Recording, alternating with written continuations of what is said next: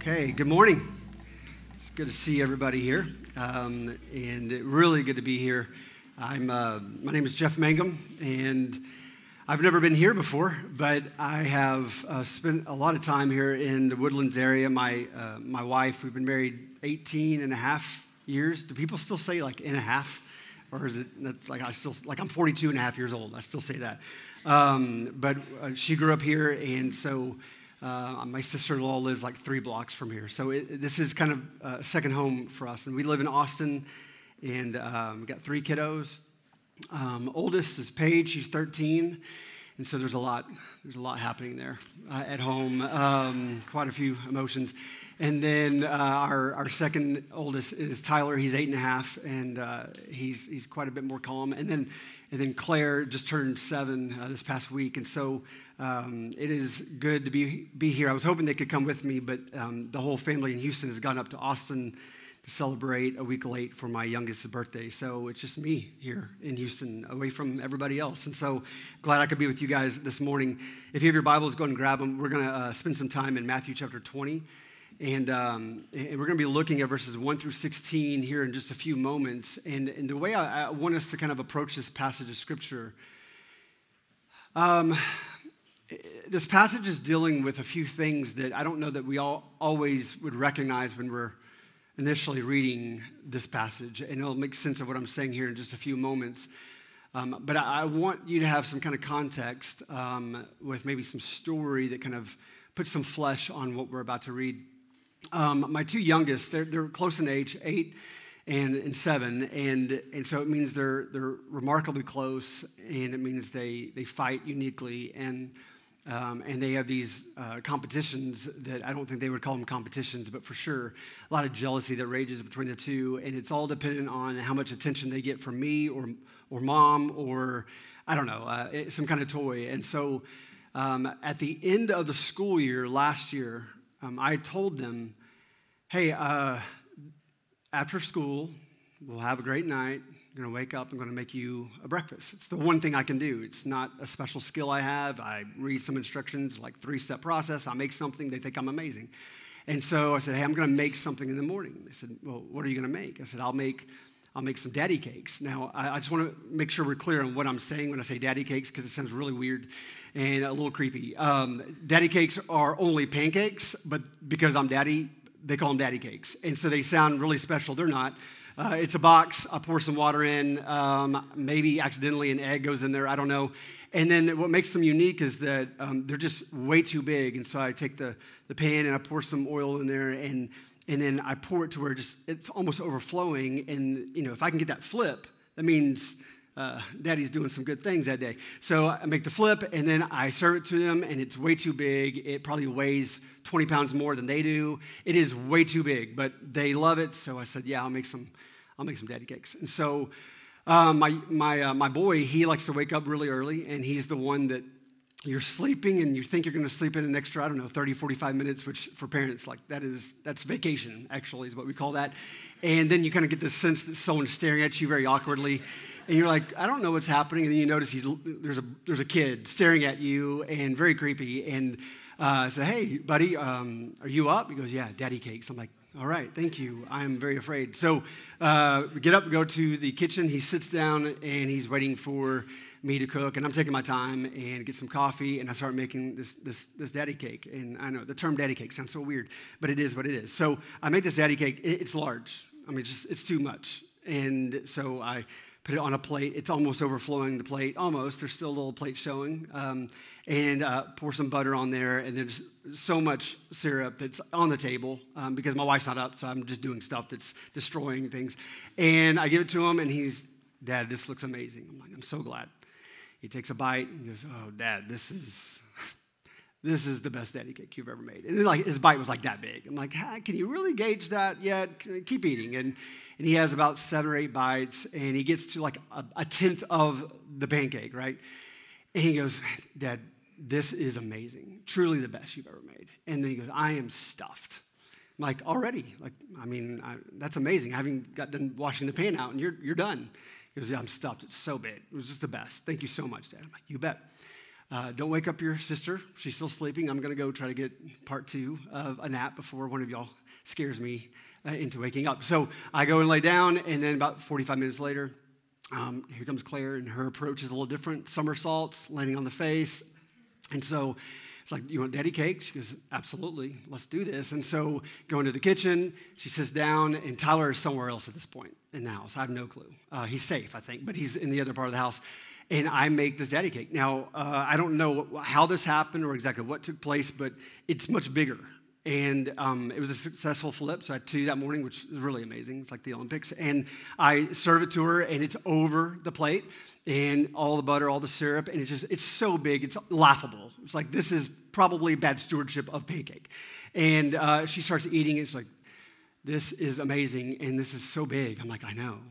And before I could say anything, um, she turns and she yells out, Tyler, come look how big my, my daddy cake is. And I, I knew what was about to happen. I tried to catch her in the middle of that. It's like, no, just let this be our little, okay, you called him in. And so he comes in and he's so happy because he just had his nine bites of bliss and now she's having hers and there's no school.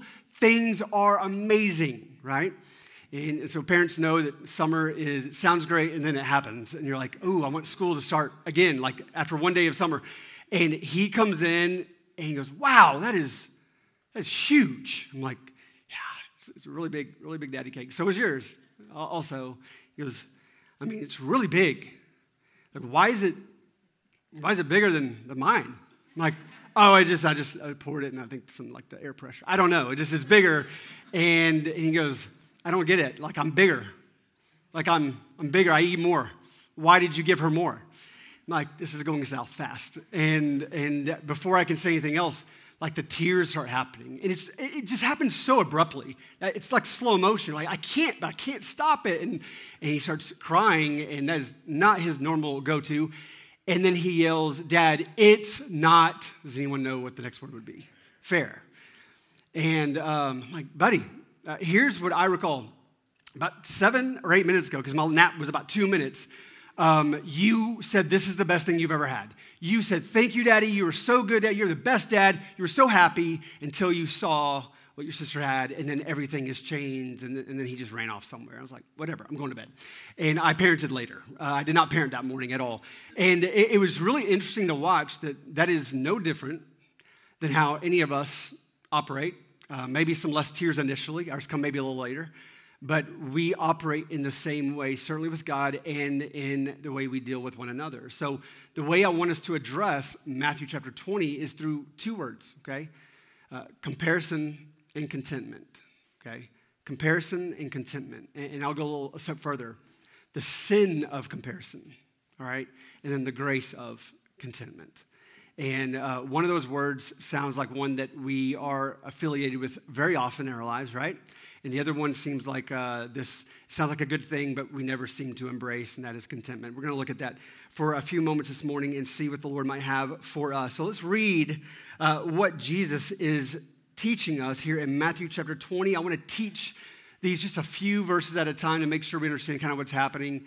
Um, because there's a particular way that he's telling this story and the context here is it's the final week of Jesus' life. Okay, so there's a lot going on, and the disciples, if you read the scriptures at all, you know that they uh, they truly are children. And so, if you study history on this, these are not 35, 40 year old men. Like, as much as we want to believe that they have these huge beards, uh, there's a reason why Jesus keeps calling them uh, children. Uh, they are, in true essence, anywhere from that age of 9 to 20. Like that's the age of these disciples. And it's going to be more toward the younger. These are not older men, okay? And even in marriage, when it was Peter uh, was married, um, you were married at 13 and 14. And, and, students, if you're in here, that don't, that's not how we do things anymore. But that, that there's an age issue you have to think about when you think about the disciples and how they, they were being addressed. And so when you read it, they're making some really foolish choices. Yeah, they're kids, and they're sinners just like us. So they start having this argument with one another about who's going to get what in heaven. So, who is going to receive more reward because of their faithfulness or obedience? Who does God seem to love more? Who's impressed Jesus more? And, and it becomes a lot of this infighting that's happening uh, within the disciples, if you've ever noticed that. It's constant. Like Jesus is babysitting more often than not. And so they come to Jesus saying, okay, basically, who, who's going to get more from you? Um, is it me or is it this guy over here or this guy? Probably me. And he says, okay, let me answer this by telling you this story. And so he tells this story that's beautifully mysterious, as all of his parables are. Um, but it makes some sense to us. Let's start this in verse 1, all right? Verse 1 and 2, and then we'll unpack this a little bit at a time and, and kind of see where this lands for us. He says this For the kingdom of heaven is like a master of a house who went out early in the morning to hire laborers for his vineyard. After agreeing with the laborers for a denarius a day, he sent them into his vineyard. Now let's just push pause, okay? Uh, so the story here is that you have this obviously wealthy man, uh, has no limitations on what he can pay. He owns a vineyard. This was uh, Jesus' way of saying very wealthy man, and he had ownership of things. And he goes into the city, in particular, it says into uh, in the middle of the morning, uh, finding these laborers. Now, uh, you would go into the center of the city, and this would be kind of like a temp agency. So when you walk in early in the morning, there would be men who needed work and you would find these men who needed work, and then they would go work that day with you. No promise of the next day, just wanted some work. Uh, they are either desperate for money or just uh, desperate to use their hands the way God had made them to be used to work and to find fulfillment, right? So he goes in and he finds this group of men. And this is at six in the morning. This is the first hour there. So six in the morning, they always said six to six, 6 a.m., 6 p.m. That's kind of the 12 hour day that you're looking at there. And he hires these men and he makes an agreement with them. He says, Would you like to come work with me? They're absolutely. And he agrees on a denarius to pay him that day. So, so there's an agreement saying it's a, it's a day's worth of wages. And this is more than typically would be given in a situation like this. He's saying, I agree, I'm going to pay you this. Are you in? And they wholeheartedly, yeah, count us in. Where, where do we start working? And they start working. Verse 3. Going out about the third hour, that's 9 a.m., he saw others standing idle in the marketplace. And to them he said, Now you go into the vineyard as well, and whatever is right, I will give to you. All right, so you already see a little bit of a difference happening here. Uh, the first group, he says, Hey, I'm gonna pay you a denarius. And they're ecstatic, very generous. This next group, who now is gonna work three hours less, he says, I will pay you whatever is right. And at this point, if you're there and, and other guys have been hired for the first three hours, you're just hoping, I just need some kind of work. So I'll take what I can get. He goes, Trust me. You're just going to trust my character here. I'm going to pay you what is right. And so they start working. Let's keep going. It says, verse 5. So they went and going out again at the sixth hour, this would be 12 o'clock, and then the ninth hour, this would be 3 o'clock, he did the same. And then about the 11th hour, this would be 5 o'clock. So remember, that, the day ends at 6. Uh, the 11th hour, he went out and he found others standing there. And he said to them, uh, Why do you stand here idle all day? And they said to him, Because no one's hired us. All, all 11 hours, we've been hanging right here. Uh, no one has hired us. I, we are not on the front of the line of, of wanting to be hired. And he says, All right, because no one has hired us, he said to them, You go into the vineyard too. So you've got now, you've got guys who've been working since six. They were agreed a denarius. They know what they're getting. The guys that started working three hours later, nine, they're just trusting the guy is a good guy. It could go south, who knows? Then 12, these guys start working. The guys found at 3 o'clock, who have three more hours of work left, they start working. And then these guys who might get in one hour of work at this point, uh, they start working. So things seem to be going well. Uh, the, the vineyard is being taken care of. We're all very thankful for that. And, and everyone seems to be pretty happy. Some are uh, sweating more than others. Uh, can you imagine the guys at 6 a.m. working and seeing these guys come in at 5, 5.15, thinking, uh, are they working? Because we're, we bled all day, and these guys look like they're doing just fine. All right, verse 8 and 9. Now, when evening came, the owner of the vineyard said to his foreman, his right hand man, says, Call the laborers and pay them their wages, beginning with the last up to the first. And when those hired about the 11th hour came, each of them received a denarius. All right, so let's make sure we got this down. He agrees with these guys who've worked 12 hours, the very beginning, denarius, going to pay you that. The rest of the crew, all these other hours of workers, He did not promise what they're going to make. Just says, just trust me, I'll pay you what's right. Now, he starts paying these guys who've worked an hour. Like they haven't even started sweating yet. Like the, the end of the day happened, they're like, already? Oh, my bad. Okay, I guess I'll get paid for that. He starts with them, pays them a denarius. Now, let's just kind of put ourselves in these guys' shoes. If you are these guys who've worked one hour and you get a full day's wages, what are you thinking about this job? Like, best job ever. Like, this is truly the American dream. I'm gonna work little and get paid a lot. This sounds like what I'm going to camp out by this guy's vineyard every day and see if he needs work, but only around five o'clock. And so this is great. So then this next group, and the next group, they start getting paid. Here's what it says, verse 10. Now, when those hired first came, they thought they would receive more, right?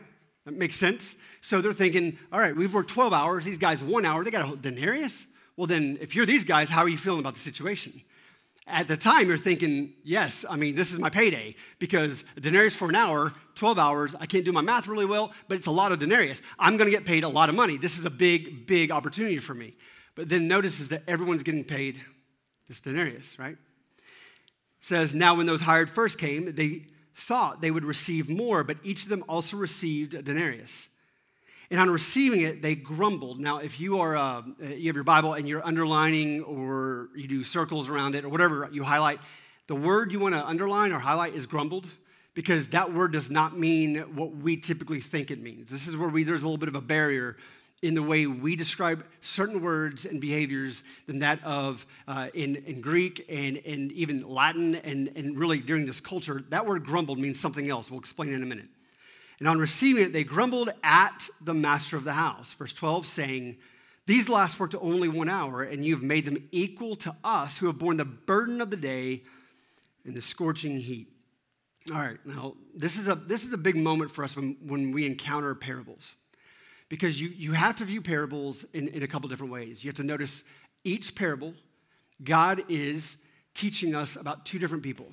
Every single parable. Someone who represents the person of Christ, someone who represents the heart of God, okay? And then someone who represents showing the heart and the flesh of man. So when you're reading this, if you're anything like me, you're reading this going, these guys have a valid point.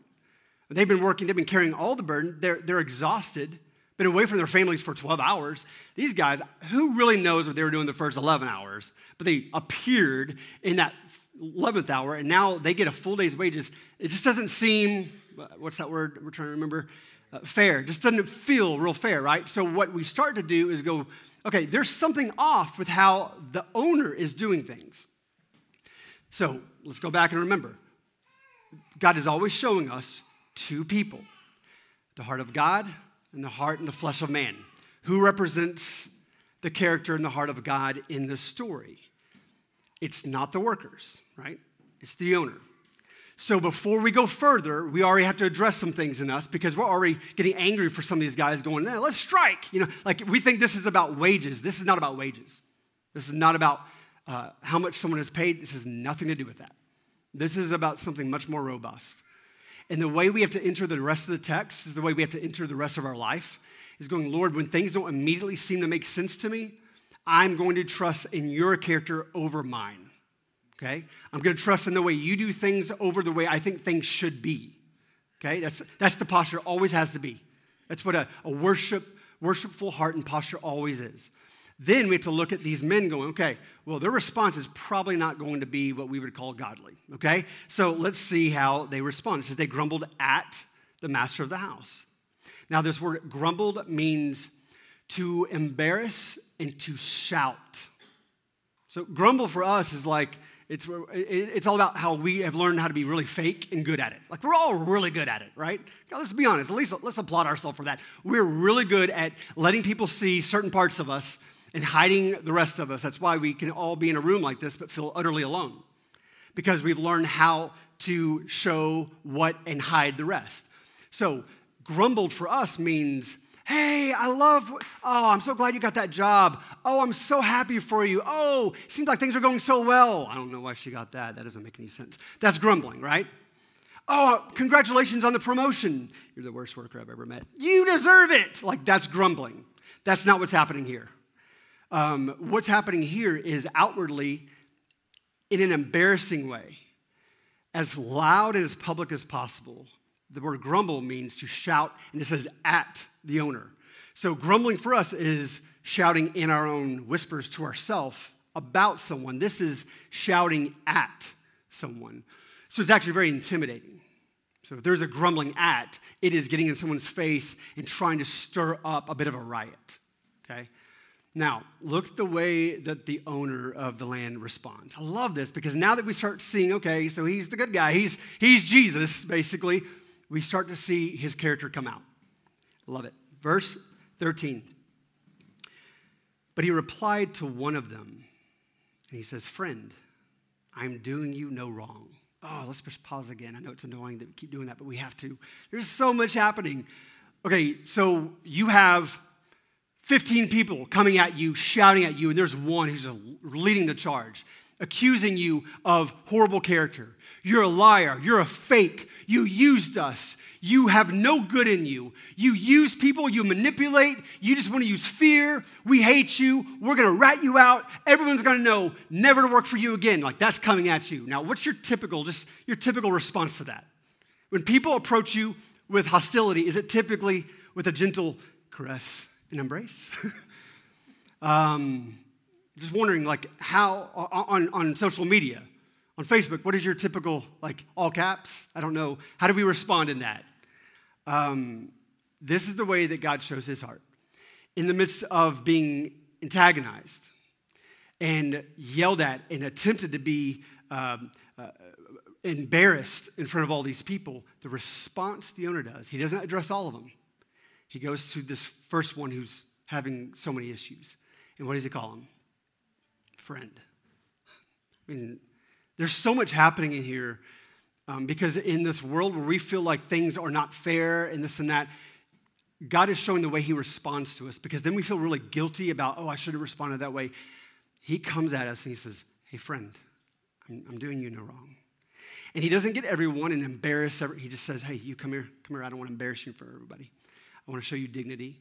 He says, friend, I'm doing you no wrong. He says this, did you not agree with me for a denarius? Right? Isn't that what we agreed on? Like we literally had a big like a verbal contract, denarius. And then he says, verse 14, take what belongs to you and go. And, and, we can read that sometimes like with a lot of attitude. So if that was us, it would be, you know, take what belongs to you and go. But that's not what Jesus is doing here because he's not insecure. And so he is saying, hey, take what has been given to you and go. Like, hey, friend, enjoy what's been given to you. He says, I choose to give to this last worker as I give to you. Am I not allowed to do what, what I choose with what belongs to me? Or do you begrudge my generosity? So the last will be first and the first last. See, we, we all know verse 16. It's probably like hanging up somewhere like in our kitchen. And, you know, it's what we always say about when someone's in line for food. It's like, hey, the last will be first. But how about the first 15 verses? like, it, it takes on a whole new kind of weightiness to verse 16, doesn't it?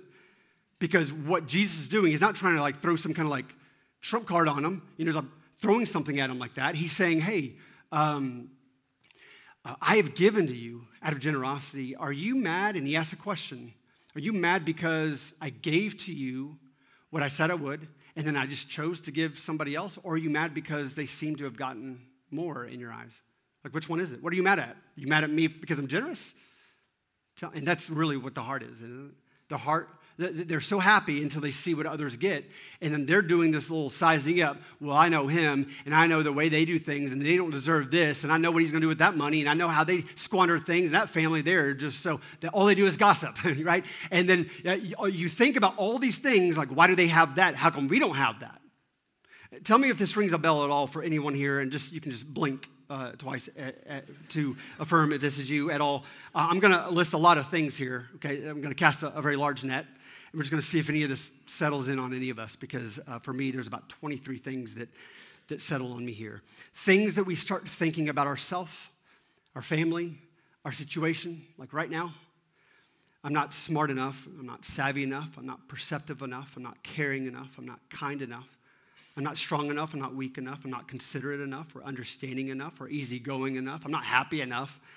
Um, I, am not confident enough. I'm not thoughtful enough or truthful enough or honest enough or popular enough or important enough. I'm not healthy enough, right? New Year's 2019, we've already squandered. Um, I'm not ambitious enough. I'm not old enough. I'm not athletic enough. I'm not academic enough. I'm too emotional. I'm not emotional enough. I get too angry. I don't get angry enough. I'm too stable. I am not stable enough. Is there anyone? That's kind of like my thing. Um, I, I'm too cynical. I'm too pessimistic. I'm too numb. I'm too empty. I'm too angry. I'm too unforgiving. I think I'm too weird. I'm too odd, too strange, too popular, too unpopular, uh, too well loved, too unloved, too forgotten, too misunderstood, too overweight, too underweight, too loud, too shy, too confident, too insecure, too depressed. I'm too anxious, too relaxed. Um, I'm too intense, too apathetic, too critical, too closed off, too open, too trusting, too afraid. Not as godly as everyone else. I don't understand the Bible as well as others. I don't even care that I don't understand the Bible as well as others. I'll just stop there. So just, I'm just curious, again, just by the blinking of eyes here. Does any of that settle with any of us? That's how we wake up. That's what our flesh does because our flesh uh, does not want the posture of our heart to be finding our identity in who Jesus has said we are. But we wake up every day with this idea of this weird kind of ambition of I'm going to earn my identity. And the way I'm going to do that is here is how I see successes in life. It's all based kind of on your weaknesses and strengths and things that you have been complimented on or things that you don't feel good enough on, things that you have lost, things that you've gotten but not stewarded well. We are an insecure people. I mean, wildly insecure. That's why I love this passage because the passage is, is doing all the hard work for us. It's saying, yeah, this is us. So what starts happening is it becomes very practical in some ways. Maybe here's some, some things that have stood out for some of us. Um, you've wanted children, or you wanted more children. And God just has not brought you that child or those children. And that's a painful thing. Between my first, our first kiddo, we had four miscarriages before um, number two and three, and they are miracle babies. I mean, they are, it's always a miracle, but those are true miracle babies. And those few years, three or four years, honestly, some of the darkest, my wife would say some of the darkest for her own heart. And then for me, knowing how to even lead our family in that. Resentment and bitterness. So, hey, yeah, bring over your family with four kids, which is really what I desired. Right now we have the one, it's great, but we want to give her siblings, but we can't because God has held out on us. It, you won't say it that way, but that's what starts going on in the heart. Has anyone ever been there? Um, it becomes, I thought I had this job promotion or I was going to get this job or I was going to have more flexibility in this job and it has not turned out that well. But how come they seem so happy with their job and they're making a little bit more and I bet it's this and I bet it's like that? How come, what did I do? They don't deserve that. And it immediately becomes, um, oh, look what God's given me. Thank you until I see, oh, you gave something to someone else? It's different? Okay. Well, then there's a problem. And, and, and here's the thing about um, comparison the sin of comparison will rob you of joy 100% of the time. You will never be satisfied and thankful. So if you find that there's a, a natural, habitual rhythm in your life where you don't even know how to be thankful and go through a season of going, wow, Lord, you have been so gracious, it's because it's, Lord, need this, satisfy, satisfy, and then bring something to you. And your eyes, like my eyes, are wondering eyes, always looking around and we're gauging everybody right? We're always gauging somebody. It's always like, hey, how's it going? I'm judging you right now and I'm questioning everything about your life, but I'm, i have a smile, so it's all good. And so it becomes things like, it can feel silly sometimes on things like, uh, um, there are guys in my neighborhood, I mean, their yards, everything about their house, it just looks like they spend 20 minutes and it looks amazing. And like three hours of me, and I'm like, how did this cord, I don't, I think I'll cut this cord. I, I didn't have scissors. How did this happen? And it takes 10 times longer, more effort, and I'll come in going, finally mowed the yard, and my wife's like, that, like, that was a, I think that was a full 12 hours, I think, that you just spent on that, and it's not that big of a yard. I, I walk around, and as a man, it's crazy. Tell me, can anyone identify with how crazy we all are? I'll take a yard, and then it'll build to a new story about that person. And then, like a month later, I've created this unrealistic story about how great of a man and father and husband this guy is. I'm gonna look at him. He's, he's so content. I bet he never yells at his kids.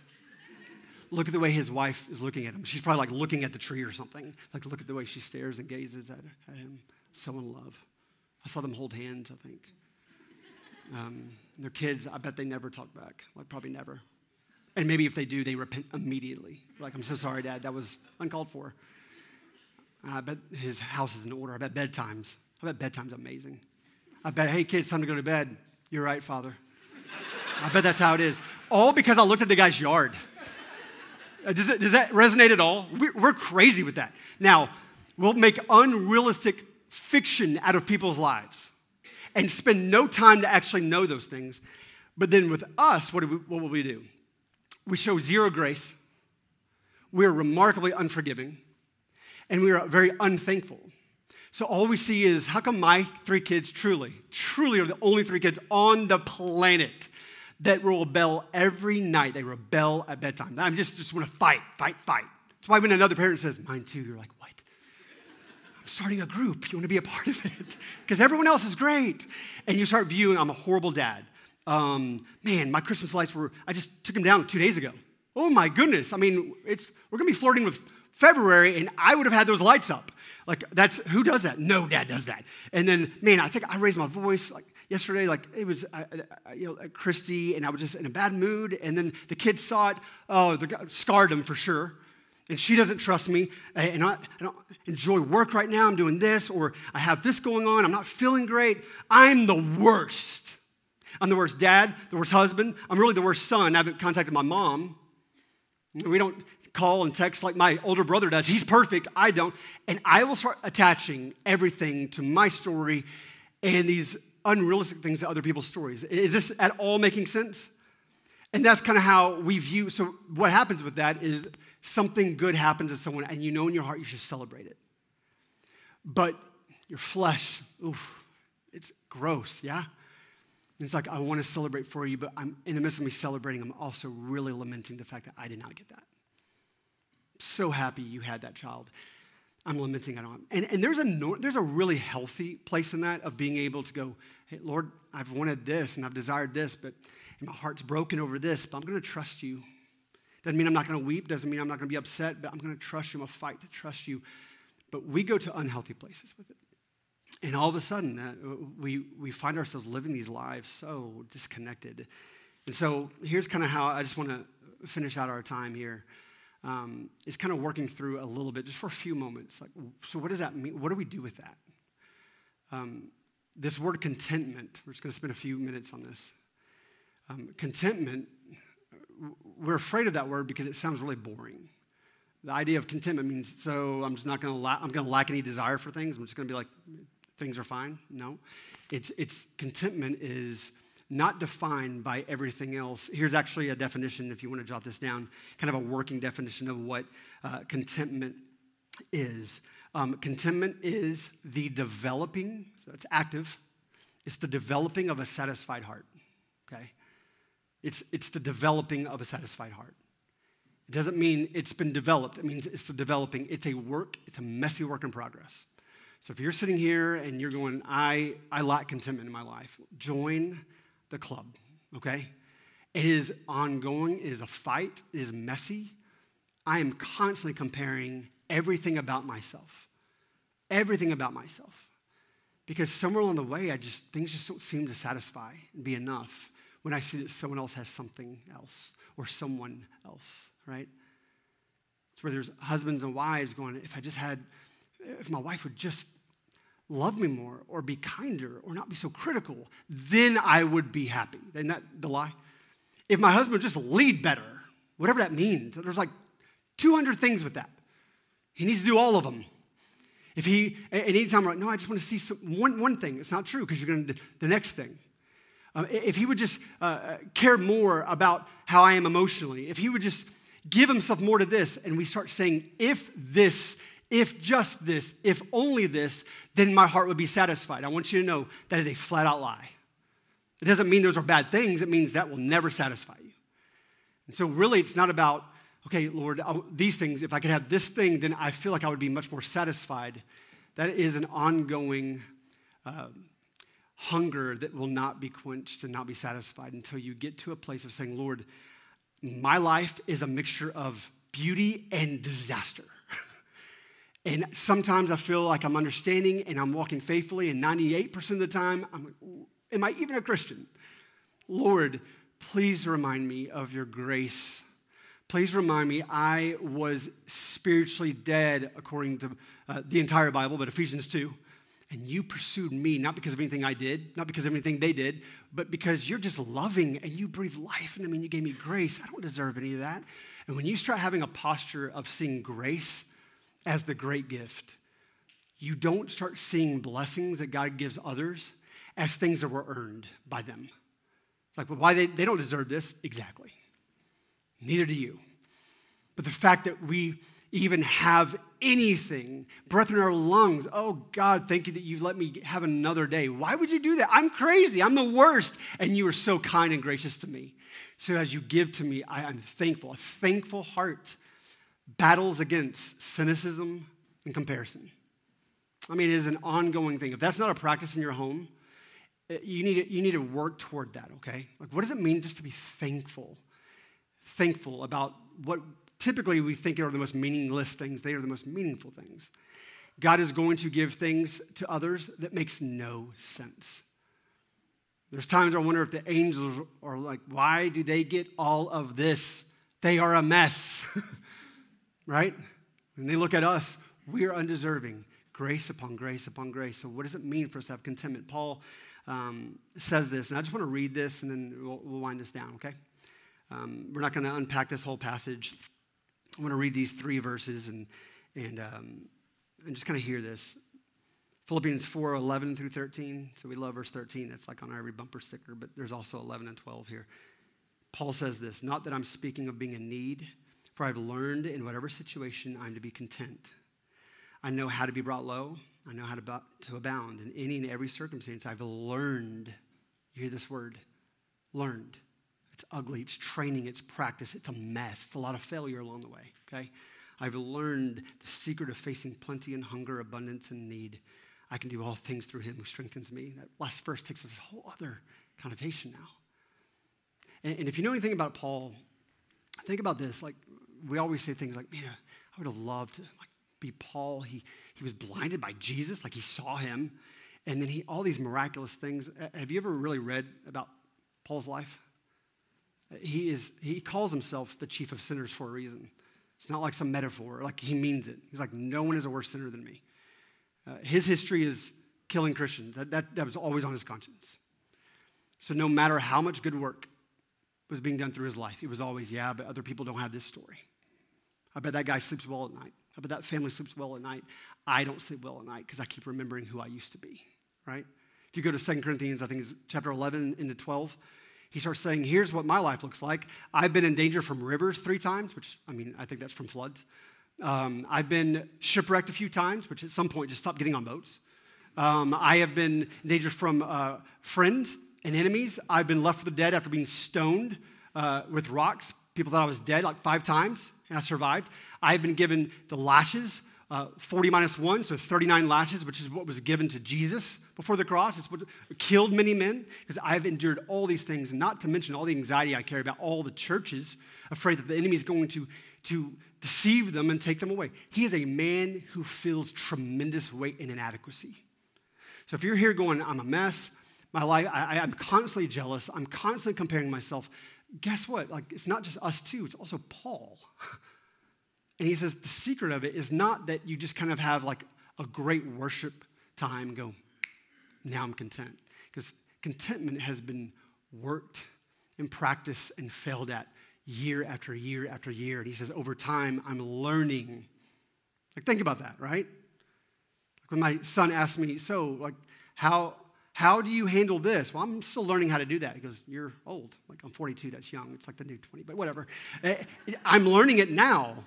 I'm still learning it, son. I don't have it figured out. And I think for us, it will show this grace toward one another. Man, we're, we're all in our own ways, these messes God has given us grace to, and, and unique graces in everyone's story. That we can come alongside. We don't have to like, we don't have to have this strange comparison thing. We don't have to do that. We're able to go, God, you and your wisdom have given them according to what you have chosen is wise and best for their hearts and their lives.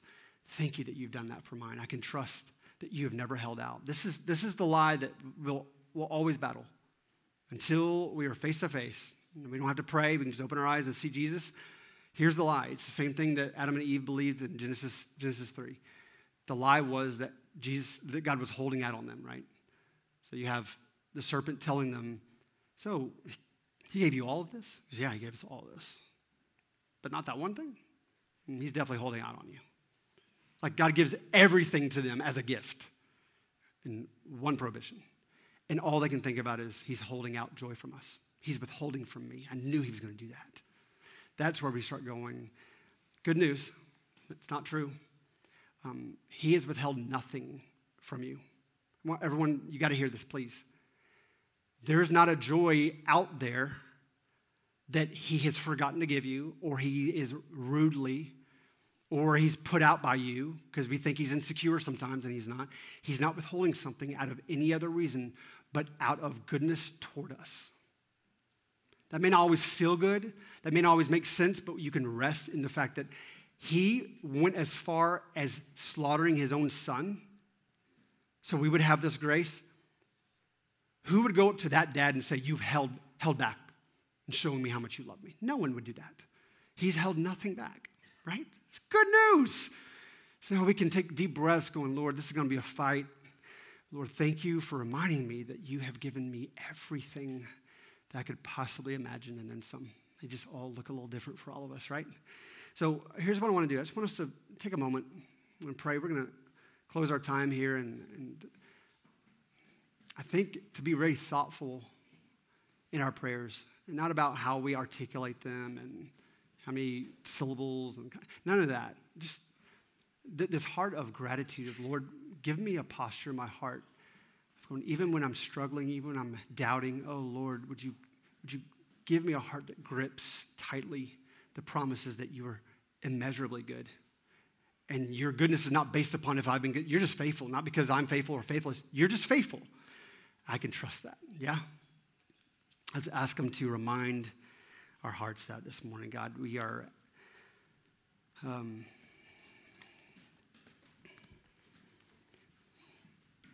we're fickle and we are um, slow to recognize these wonderful graces that you've given us. And, and we just confess to you that a majority of the way we think is built upon what we don't have and who we aren't. Five year plans that weren't accomplished, and ideas about our, our family and how they would act and look and behave, and kind of marriages we thought we'd have. And, and we were constantly with these wondering eyes finding um, these fictional ideas of perfection in other people. Lord, we, we need our eyes fixed back on you, the author and perfecter of faith. You're the only perfect one. Only one with all the power. Um, you're the only one that has never had to fake something or give off a false appearance to a group of people so that you would feel secure or better about yourself. You've never, you never had to do that. So, Lord, um, in our own places this morning, we just want to say, we're sorry. We hate that we keep going to all these comparisons. And We do, we long to be more faithful men and women. We long to be more humble. We long to be a lot of things that the word says we should long for. But Lord, um, since you're patient with us, you're gracious with us, and you're long suffering with us, would you give us that same? patience and forgiveness and long suffering with ourselves and toward one another. Please be reminded that you are slowly working this story out in us where you are making us look and live and love more like Jesus. And Lord, when um, lack of contentment rages, when comparison jealousy rages, oh God, would we, would we just lay that down? That's all your word says we are to do the Psalms, you say you don't want perfection from us. You don't want all these offerings. You just want humility. And you want these hearts that are tender, that just bring our inadequacies to, inadequacies to you. Would you give us that kind of, of repentance? Give us um, thankful hearts for the things that we are not accustomed to recognizing you've done. Give us mouths that speak to one another. Thank God He has done this in my life. God, would you give us hearts of gratitude? And would you give us genuineness about celebrating the joys of things that you have chosen to give to others? Make us those kind of people. So we're asking a big task, feels crushing to us, but we are asking that you would be so gracious to uphold us in that. So Lord, as we as we sing to you, we want to sing to you because we know who you are and how you view us and what you've done for us, and we want to celebrate that. We love you. In Christ's name.